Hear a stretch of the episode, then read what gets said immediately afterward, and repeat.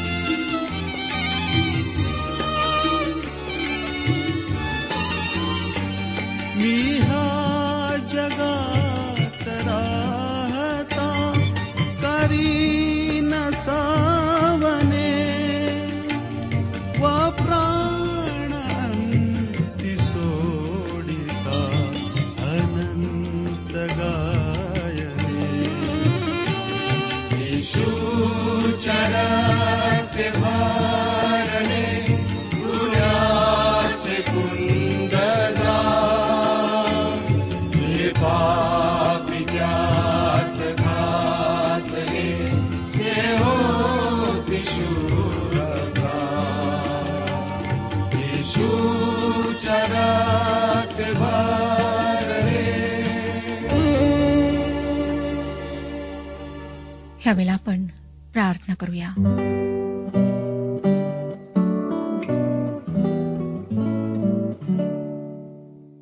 हे आमच्या सृष्टीकर्त्या सर्वसमर्थ जिवंत परमेश्वर पित्या तुझ्या गौरवी नावाला शतशः धन्यवाद देत तुझे सर्व उपकार स्मरण करीत तुझ्यासमोर येत आहोत. आमच्यावर तुझी कृपा विपुल झालेली आहे. खरोखर प्रभू तू जर आमच्यासोबत नसतास तू जर आमची काळजी घेतली नसतीस तर माहीत नाही आम्ही कोणत्या परिस्थितीमध्ये असतो कधीच नाश होऊन गेलो असतो. ह्यावेळेला तुझ्या समक्ष स्वतःला नम्र करीत आहोत दिन करीत आहोत. आमच्यामध्ये काहीच नाही कुठलीच योग्यता नाही. ज्या परिस्थितीत आहोत त्या परिस्थितीमध्ये तुझ्या समक्ष आलो आहोत. तू आमच्यावर कृपादृष्टी कर. आजच्या वचनाला समजण्याकरिता आम्हाला बुद्धी आमचं मार्गदर्शन कर. आपल्या पवित्र आत्म्याच्याद्वारे आमच्या जीवनामध्ये कार्य कर प्रभू. प्रार्थना आहे त्या लोकांकरिता जे बिछानाला खेळलेले आहेत आजारी आहेत. ज्यांच्याजवळ उपचारासाठी पैसा नाही जे हताश झालेले आहेत ते निराश झालेले आहेत. प्रभू तू अशा सर्वांना स्पर्श कर आरोग्य दे. ज्यांना छातीचे विकार आहेत पोटाचे विकार आहेत जे प्रभू वेदनेने तळमळत आहेत त्यांच्यावर तू आपलं सामर्थ्य प्रकट कर. मी प्रत्येक कुटुंबाला प्रत्येक व्यक्तीला तुझ्या पवित्र हातात देत आहे. आजची ही वेळ आमच्याकरिता आशीर्वादाची अशी होऊ दे. ही प्रार्थना आम्ही तारणाऱ्या प्रभू येशू ख्रिस्ताच्या गोड आणि पवित्र नावात मागितली आहे म्हणून तो ऐक. आमेन. श्रोत्यानो ह्या दिवसांमध्ये आम्ही इस्तेरच्या पुस्तकाचे अध्ययन करीत आहोत. पहिल्या अध्यायाच्या चार वचनांना मी आपल्याकरिता वाचलेले आहे. पहिल्या अध्यामध्ये आम्हाला दिसतं की पतीची अवज्ञा करणारी पत्नी काय करते. ह्या पुस्तकातला इतिहास मूर्तीपूजक राष्ट्राच्या इतिहासाचा एक भाग आहे आणि हा भाग पवित्र शास्त्रात एका विशिष्ट हेतूने समावेशित करण्यात आला आहे. देवाची योजना शिकवणे हा तो विशिष्ट हेतू आहे आणि ही गोष्ट किंवा हा इतिहास वाचताना आपण ही देवाची योजना पाहणार आहोत. श्रोत्यानो आपण ही गोष्ट लक्षात ठेवली पाहिजे की अहश्वेरोश हे माणसाचे नाव नाही तर ती एक पदवी आहे व तिचा अर्थ मोठा पिता किंवा आदरणीय राजा असा होतो. फारो ही देखील एक पदवी आहे. किंवा रशियन राजांसाठी झार ही पदवी वापरल्या जात असे त्याप्रमाणे ऐश्वरोष ही एक पदवी आहे. ते या कथेतल्या राजाचे नाव नाही परंतु याविषयी अनेक मतभेद आम्हाला पाहायला मिळतात. या अहेश्वरोषच्या काळात पर्शियाचे साम्राज्य यशाच्या कळसाला पोहोचलेले होते. त्यानेच पूर्वेचे प्रतिनिधित्व केले व पश्चिमेवर विजय मिळविण्याचा शेवटचा मोठा प्रयत्न त्यानेच केला. एका देशातील पुरातन वस्तुसंग्रहालयाने एक पुस्तक एकोणीसशे सात मध्ये प्रकाशित केले. पर्शियातील बेहिस्तूनच्या खडकावरील महान दारायवेश राजाचे शिलालेख व शिल्प असे या पुस्तकाचे नाव आहे. या पुस्तकात लेखकांनी यशया संदिष्टाच्या चौवेचाळीसावा अध्याय आणि अठ्ठावीसाव्या वचनात तसेच पंचेचाळीस व पहिल्या वचनात उल्लेखलेल्या कोरेश राजाविषयी एक विधान केले आहे व ते स्थापित केले आहे. कोरेश हा ऐश्वरोष राजा व इस्ते राणी यांचा पुत्र होता असे हे विधान आहे. यशयाचे पुस्तक चौवेचाळीस अध्याय आणि अठ्ठावीसावं वचन सांगतं मी कोरेशाविषयी म्हणतो तो माझा मेंढपाळ आहे तो माझे सर्व मनोरथ सिद्धीच नेल तो एरुश्लेमाविषयी म्हणेल ते बांधण्यात येईल मंदिराचा पाया घालण्यात येईल. नंतर पंचेचाळीसावा अध्याय आणि पहिलं वचन सांगतं परमेश्वर म्हणतो कोरेश माझा अभिषिक्त आहे त्याच्यापुढे राष्ट्रे पादाक्रांत करण्यासाठी मी त्याचा उजवा हात धरील आहे. राजास आपल्या कमरा सोडावयास मिलावितो त्याच्यापुढे दरवाजे उघडतील. वेशी बंद राहणार नाहीत असे मी करीतो. या ऐश्वरोषाने मोठे राज्य किंवा साम्राज्य स्थापित केले. ते हिंदुस्थानापासून कुशापर्यंत म्हणजे इथिओपियापर्यंत पसरलेले होते. या प्रदेशात एक अतिशय सुपीक असा जमिनीचा पट्टा होता जो ह्या जगाच्या मध्यान्ह भागात होता. शोधानो जी राजाने मेजवानी दिली होती त्या मेजवानीसाठी त्याने आपल्या सर्व प्रधानांना व सेवकांना आमंत्रण दिले होते. स्पष्ट आहे की ग्रीक विरुद्धच्या मोठ्या मोहिमेची ह्यांना कल्पना देण्यासाठी ही मेजवानी देण्यात आली होती. व या दिवसात या मोठ्या मेजवानीसारखी दुसरी कुठलीही प्रदर्शनीय किंवा फार किमती अशी एकही घटना असणे शक्य नव्हते किंवा प्रसंग असणे शक्य नव्हते. त्याच्या राज्याचे एकशे सत्तावीस प्रांत होते आणि त्या सर्वांचे प्रतिनिधी त्याने बोलावले होते. म्हणजे ते सर्व एकूण किती जण होते याची मी कल्पना करू शकत नाही. तरीही साधारण हजार दोन हजार तरी प्रतिनिधी या भोजनाला आलेले होते. त्यासाठी करोडो रुपये खर्च करण्यात आले असावेत व जगाच्या इतिहासातली ही एक महान घटना होती. आणि अशा घटनेत देवाचा सहभाग कसा असू शकेल असा प्रश्न निर्माण होतो. परंतु तो आपल्या योजनेनुसार त्यात सामील होऊ शकतो. तो छायेत उभा राहून आपल्या लोकांवर लक्ष ठेवतो. आता श्रोत्यानो एकशे ऐंशी दिवस या लोकांचा त्या राजाने पाहुणचार केला. म्हणजे सहा महिने हा सोहळा मोठा भपका आणि डामाडोल लोकांना दिसत होता आणि ह्या सर्व गोष्टी साजऱ्या होत होत्या. एवढे दिवस इतक्या मोठ्या संख्येचे कसे पोषण व मनोरंजन करण्यात आले ही नवलाची गोष्ट आहे. पौव्रात्य राजदरबाराची वैशिष्ट्ये या भोजनाच्या वेळेस स्पष्ट दिसून आली. तसेच वैभव संपन्नता ह्यांचे देखील मोठे प्रदर्शन करण्यात आले. हे सर्व करण्यामागचे त्याचे कारण किंवा हेतू स्पष्ट आहे. त्याने आपल्या राज्याच्या कानाकोपऱ्यातून आपले प्रधान व मांडलिक यांना आमंत्रित केले होते. त्यांचा संपूर्ण पाठिंबा मिळविण्याचा त्याचा हेतू होता व त्यांच्या साह्याने ग्रीसवर विजय मिळविण्याची लष्करी मोहीम आखून त्या काळातल्या संपूर्ण जगावर राज्य करण्याची त्याची इच्छा होती. आणि त्याच्या या प्रयत्नात त्याने जवळजवळ यश मिळवले होते. आणि मला खात्री आहे की देवाने जर सत्ता पूर्वेकडून पश्चिमेकडे जाईल हे विदित केले नसते तर त्याच्या या प्रयत्नात त्याला संपूर्ण यश मिळाले असते. देवाने त्याच्या या अपयशाविषयी आधीच विदित केले होते. ज्या युद्धाविषयी आपण विचार करीत आहोत श्रोत्यानो त्याची तयारी करण्याची आपली तयारी आहे असे या प्रधानांना व मांडलिकांना दाखविण्याची त्याची इच्छा होती. एक मोठी मेजवानी देऊन त्याने आपल्या राज्याचे वैभव प्रदर्शित केले. ही मेजवानी पहिल्यापासून शेवटपर्यंत मूर्तीपूजक समाजाचे दर्शन घडविणारी होती. त्यामध्ये खऱ्या देवाचा कुठेही समावेश नव्हता. काही लोक या गोष्टीत आध्यात्मिक धडे शोधतात परंतु मला त्यात एकही आध्यात्मिक धडा दिसत नाही. मला एकच गोष्ट दिसते की परमेश्वर आमची ओळख एका मूर्तीपूजक राज दरबाराशी करून देत आहे जिथे घेतलेल्या निर्णयांचा संपूर्ण जगावर परिणाम होतो. असं वाटतं की त्यात देवाला बाजूला ठेवण्यात आले आहे. परंतु देवाची तुम्हाला हे सांगण्याची इच्छा आहे की सर्व परिस्थितीवर तो नियंत्रण करतो आणि तो आपला हेतू साध्य करणार आहे. पाचवं वचन मी आपणाकरिता वाचत आहे. एस्तेरचे पुस्तक पहिला अध्याय आणि पाचवे वचन. एवढे दिवस गेल्यावर राजाने शुशन राजवाड्यात आलेल्या लहान थोर लोकास राजमंदिराच्या बागेच्या पटांगणात सात दिवस मेजवानी दिली. श्रोत्यानो शेवटच्या सात दिवसात ऐश्वरोषने या मेजवानीच्या समारोहाचा कळस केला. राजमंदिराच्या बागेत त्याने फार मोठ्या संख्येने आपले नागरिक गोळा केले. सहावं वचन तेथील पडदे पांढऱ्या हिरव्या व निळ्या रंगाचे होते. हे पडदे तलम सणाच्या व जांभळ्या रंगाच्या दोऱ्यांनी चांदीच्या कड्यामध्ये अडकवून संगमरवरी खांबास लाविले होते. तेथील मंचक सोन्या रुपयाचे असून तांबड्या पांढऱ्या पिवळ्या व काळ्या संगमरवरी पाषाणाच्या फरशीवर ठेविले होते. यावेळेस वापरण्यात आलेली चांदी सोने मूल्यवान रत्ने व पडदे हे राज्याच्या वैभवाचे प्रदर्शन करीत होते. ते एक भडक प्रदर्शन होते. या राजवाड्याचे अवशेष आजही पर्शियाच्या या राज्याच्या वैभवाची साक्ष देतात. काही वर्षांपूर्वी पर्शियाच्या याच राजाने याच ठिकाणी आपल्या राज्याचे दोन हजार पाचशे वर्ष साजरे केले. दूरचित्रवाणी आणि मासिके यांनी त्यांच्या प्रचंड वैभवाचे वर्णन केले. या भोजनासाठी करोडो रुपये खर्च करण्यात आले आणि देशातल्या दारिद्र्यामुळे या विषयी फार टीका करण्यात आली. परंतु अहिश्वरोष राजाने दिलेल्या मेजवानीचा खर्च कल्पना शक्तीपलीकडचा होता. जगिक इतिहासाच्या दृष्टिकोनातून राजाच्या मेजवानीचा अर्थ लष्करी मोहिमेसाठी मदत एवढाच होता.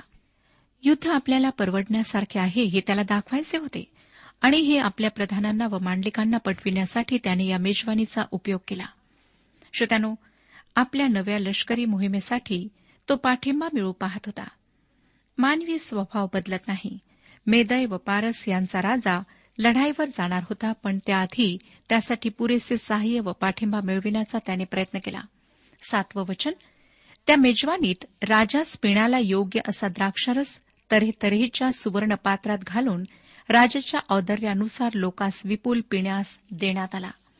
हा मूर्तीपूजकांचा समारंभ पहिल्यापासून ते शेवटपर्यंत त्यांच्याच पद्धतीचा होता व त्याचा समारोप दारूबाजीने झाला. आठवं वचन आम्हाला सांगतं हे पिणे नियमानुसार असे कोणी कोणास आग्रह करीत नसे. राजाने आपल्या मंदिराच्या सर्व कारभाऱ्यास आज्ञा केली होती की त्यांनी पाहुण्यांची तब्येत सांभाळावी. पिणे नियमाप्रमाणे होते असे हे वचन आम्हाला सांगते. हे पौव्रत्य मूर्तीपूजक सत्ताधीश जे सार्वभौम होते ते कोणावरही कधी पिण्याची जबरदस्ती करीत नसत. ते स्वतः जरी दारूबाजी करीत तरी पिण्याची कोणाला सक्ती नव्हती. परंतु श्रोत्यानो आजकाल दारू पिणे एक प्रतिष्ठेचे लक्षण समजल्या जाते. व्यवसायानिमित्त आयोजित केलेल्या मेजवानीच्या वेळेस दारू देखील सादर केल्या जाते व तीन पिणाऱ्याकडे तुच्छतेने पाहिल्या जाते. किंवा असल्या मेजवाण्या दारूबाजी केल्याशिवाय पूर्ण होत नाहीत. दारू पिणे मानाचे व प्रतिष्ठेचे मानल्या जाते. श्रोत्यानो आमच्या समाजात आमच्या आधुनिक संस्कृतीमध्ये इतरांना दारू पिण्याचे प्रोत्साहन दिल्या जाते. परंतु अहेश्वरोष राजा जरी स्वतः दारू पिणारा होता तरी त्याने दारू पिण्याची कुणावर जबरदस्ती केली नाही. नववचन सांगतं वष्टी राणीनेही राजा अहेश्वरोष याच्या राजमंदिरात स्त्रियास मेजवानी दिली. वष्टी राणीने ही स्त्रियांसाठी मोठी मेजवानी केली.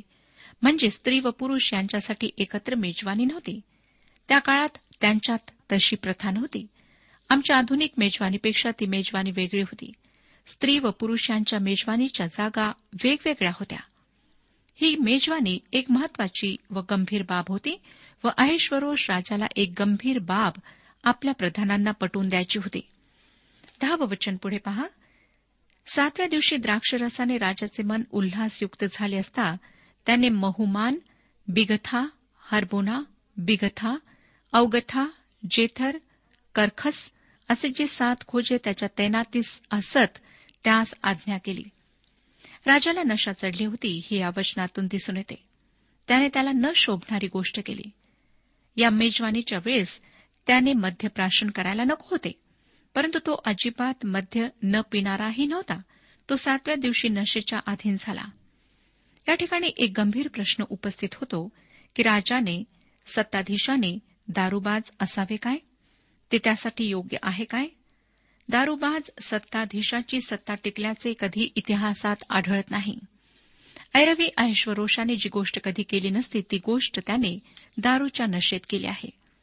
त्याने आपल्या सेवकांना वष्टी राणीला समोर घेऊन येण्याची आज्ञा केली. अकरावं वचन आम्हाला सांगतं की वष्टी राणीचे सौंदर्य देशोदेशीच्या लोकांस व सरदारास दाखवावे म्हणून तिला राजमुकुट घालून आपल्यापुढे घेऊन यावे कारण ती फार देखणी होती. श्रोत्यानो राजाने आपले ऐश्वर व वैभव यांचे प्रदर्शन केले होते. आपली मोहीम आपण पार पाडू शकू हे त्याने दाखवून दिले होते. आता दारूच्या नशेत त्याच्या हातून भलतीच गोष्ट झाली आहे. त्याने आपल्या राणीला ह्या लोकांसमोर आणण्याची आज्ञा दिली. बारावं वचन खोजांच्याद्वारे राजाची आज्ञा आली तरी वष्टी राणीने येण्याचे नाकारिले. त्यावरून राजास फार क्रोध येऊन तो संतप्त झाला. राजा आपल्या पाहुण्यांना म्हणाला असावा तुम्हा सर्वांना चकित करण्यासारखी एक गोष्ट माझ्याकडे आहे. माझ्या राणीला तुम्ही पाहावे अशी माझी इच्छा आहे. परंतु श्रोत्यानो आम्हाला दिसतं की राणी वष्टी त्या ठिकाणी आली नाही आणि राजा संतापला. मला वाटतं की राणी वष्टीने जे केले ते बरोबर होते. परंतु जर तिने आपल्या न जाण्याच्या परिणामांचा विचार केला असता व आपल्या पतीच्या भावनांचा विचार केला असता तर बरे झाले असते असे वाटते. तिने आपल्या पती खातर त्याची आज्ञा पाळायला हवी होती व सर्वांसमोर त्याची मानहानी टाळायला हवी होती. पुरुषप्रधान संस्कृतीतले स्त्रियांचे स्थान कोठे आहे हे राणी वष्टीच्या जीवनावरून दिसून येते. राजाला दारूच्या नशेत वाटले की राणीचे सौंदर्य सर्वांनी पाहावे म्हणून त्याने तिला समोर बोलावले. ही गोष्ट तिच्यासाठी निश्चितच अपमानाची होती. अजूनही आमच्या समाजात स्त्रियांचा दर्जा दुय्यम आहे. त्यांना माणूस म्हणून वागवले जात नाही. महत्त्वाच्या निर्णयांमध्ये त्यांचे मत विचारल्या जात नाही. स्त्रीला स्वतःची मते कल्पना व भावना आहेत. ती स्वतंत्रपणे विचार करू शकते. याकडे कोणी लक्ष देत नाही. तू शांत बसक तुला काही कळत नाही. हे वाक्य तिच्या तोंडावर सतत फेकल्या जाते. व पती चुकत आहे हे समजत असूनही तिला शांत बसावे लागते. तिच्या मताला मान नसतो किंमत नसते. काही समाजामध्ये अजूनही स्त्रियांना फारच खालचा दर्जा दिला जातो.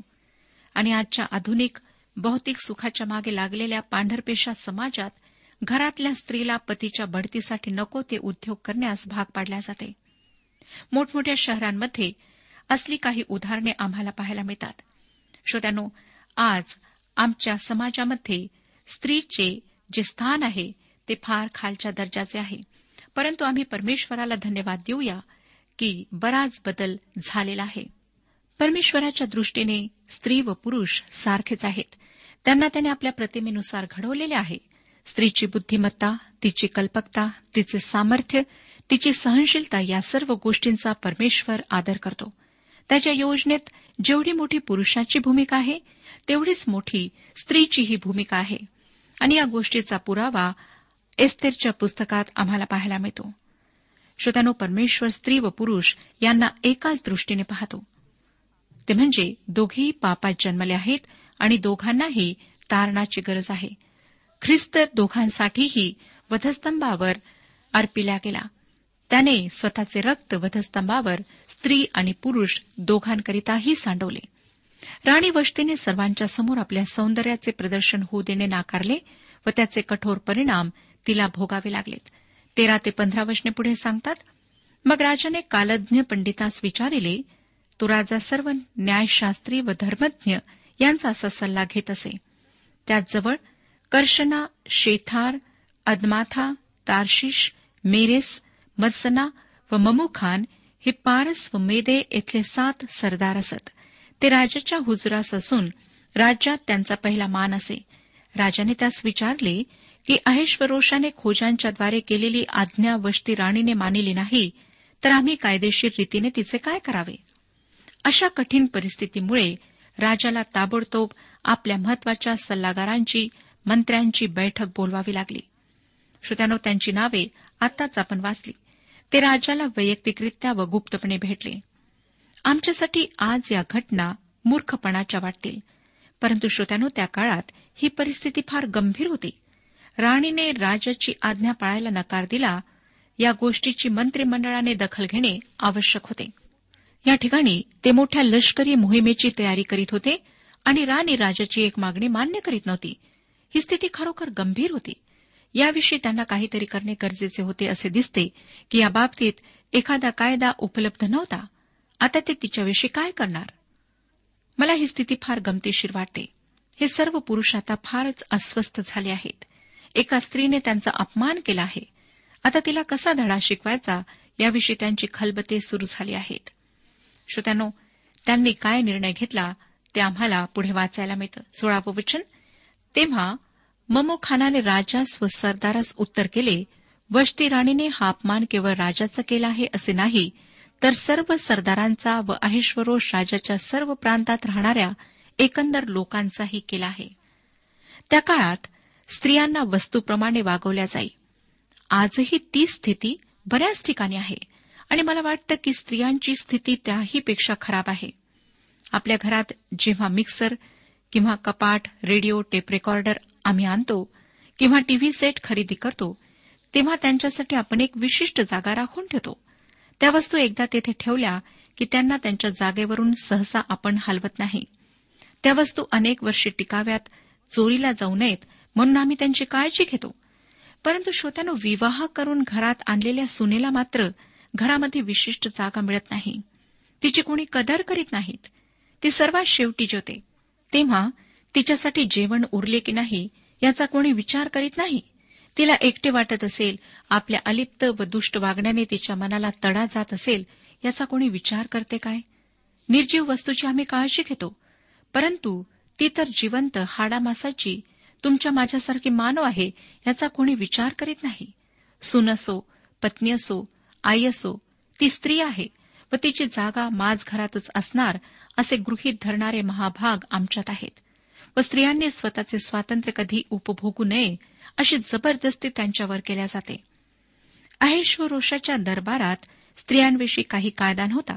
याचे कारण असे की स्त्रिया त्यांच्या इतक्या ताब्यात होत्या की त्या कधी विरोध करतील बंड करतील असे त्यांना स्वप्नातही वाटले नसेल. व त्यामुळे त्यांच्याविषयी काही कायदा करण्याची गरजही नव्हती. परंतु वष्टी राणीच्या या बंडखोर वर्तनामुळे कडक कायदा करण्याची गरज निर्माण झाली. अशा परिस्थितीला ताब्यात ठेवणे या पुरुषांसाठी फार आवश्यक झाले. त्यापैकी ममू खानने सर्वांच्या वतीने आपले मत मांडले. तो मनातून घाबरला होता. राणीचे हे कृत्य इतर बायकांना कळले तर त्याही आपल्या नवऱ्यांकडे तुच्छतेने बघू लागतील अशी त्याला भीती वाटत होती. मला वाटतं श्रोत्यानो त्याला याविषयी स्वतःच्या घरात समस्या असावी.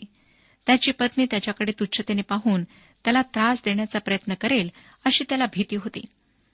तो या ठिकाणी म्हणत आहे सतराव्या वचनात राणीच्या या कृत्याची खबर सर्व स्त्रियास लागेल आणि राजा ऐश्वरोष याने वष्टी राणीस आपल्यासमोर येण्यास आज्ञा केली असूनही ती आली नाही असे त्यास कळेल तेव्हा त्या आपापल्या पतीस तुच्छ मानू लागतील. त्याला असं वाटत आहे की घरी गेल्यानंतर मला ह्या गोष्टीमुळे डोकेदुखी होणार आहे. मला या सर्व परिस्थितीचे परिणाम भोगावे लागणार आहेत. खरे तर श्रोत्यानो या माणसाचा अहंकार दुखावला गेला होता. एक स्त्री अशा प्रकारे पुरुषाचा अपमान करते व सर्व बायकांसमोर तसेच उदाहरण ठेवते हे तो सहन करणारा नव्हता. त्याच्या दृष्टीने हे कृत्य उदामपणाचे होते. पुढे आम्हाला अठरा आणि एकोणीस वचने सांगतात आज राणीचे हे कृत्य पारस व मेदे यांच्या ज्या सरदार स्त्रियांनी ऐकले आहे त्या राजाच्या सरदारास असेच म्हणू लागतील. तशाने फार अपमान व संताप उत्पन्न होईल.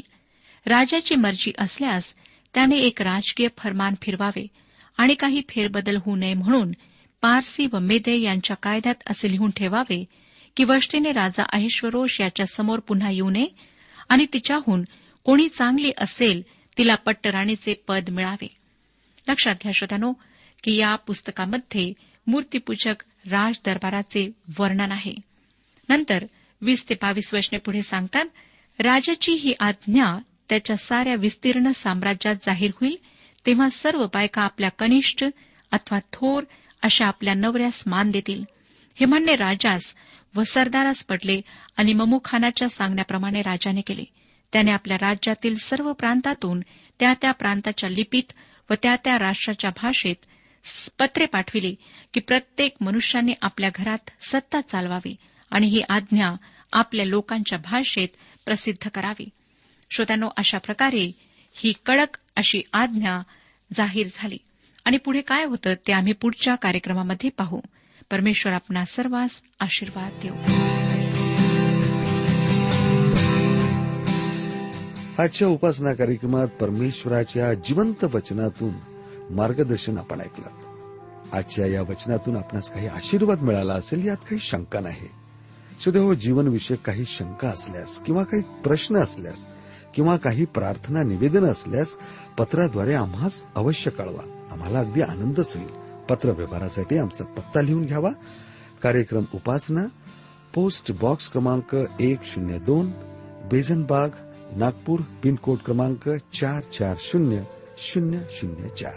आमचा ईमेल अॅड्रेस आहे Marathi T T B at radio eight eight two dot com. Email address पुन्हा एकदा ऐका Marathi T T B at radio eight eight two dot com. बरं तर आता इथंच थांबूया कारण आपल्या कार्यक्रमाची वेळही संपत आलेली आहे. पुन्हा आपली भेट आपल्या पुढल्या कार्यक्रमात तोपर्यंत नमस्कार.